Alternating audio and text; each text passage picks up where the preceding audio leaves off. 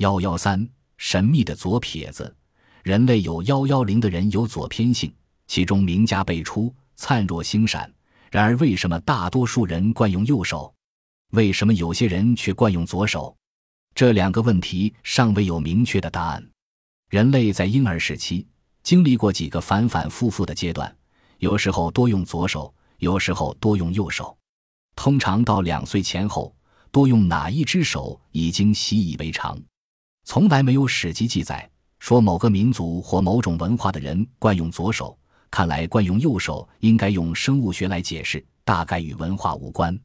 研究儿童显示，左右手是相辅相成的，两手功用不同，但是同等重要。大多数人以左手寻物、握物或支撑身体，以左手搬运、操作。科学家认为，这种分工可能是脑子左右两边功能不同所致。控制右手是左脑，那是逻辑思维中心。很多人偏重使用左脑，左手则右脑控制，右脑发挥视觉的功能，叫左脑为强。因此，有人认为艺术家多半倚重右脑，其中左撇子一定相当多。研究证明，艺术家中左撇子所占比例比一般人约多一倍。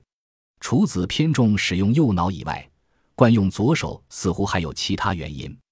医生注意到。出生时脑部曾受严重损伤的人，有四成是左撇子。医学专家推测，有些人成为左撇子是出生时脑部受到不明显的细微损伤所致。可是，并非所有的脑部受到伤的人都变成左撇子。这人问题似乎涉及遗传因素。有几种复杂的遗传学说用以解释左撇子的成因。最简单而又最完整的学说是。大多数人都因遗传而形成惯用右手的偏向，基因中没有这种偏向的人可能惯用右手，也可能惯用左手，纯粹出于偶然或受环境影响。支持这种学说的一项研究指出，睡时头部长侧向右的婴儿，长大后惯用右手；长侧向左的则成为左撇子。从推理来说，睡时头部长侧向右和惯用右手都由遗传偏向造成。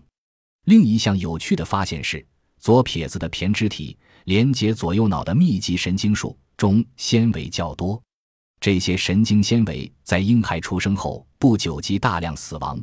在惯用右手的人中，纤维死亡的数目就更多。这些神经纤维死亡的数量是由遗传的右手偏向决定，还是由某种机能控制？现在还不清楚。不久以前，父母发现孩子有左撇子倾向。总会加以责罚，迫使他们和大多数孩子一样多用右手。如今，这些孩子已成为饶有趣味的科学研究对象。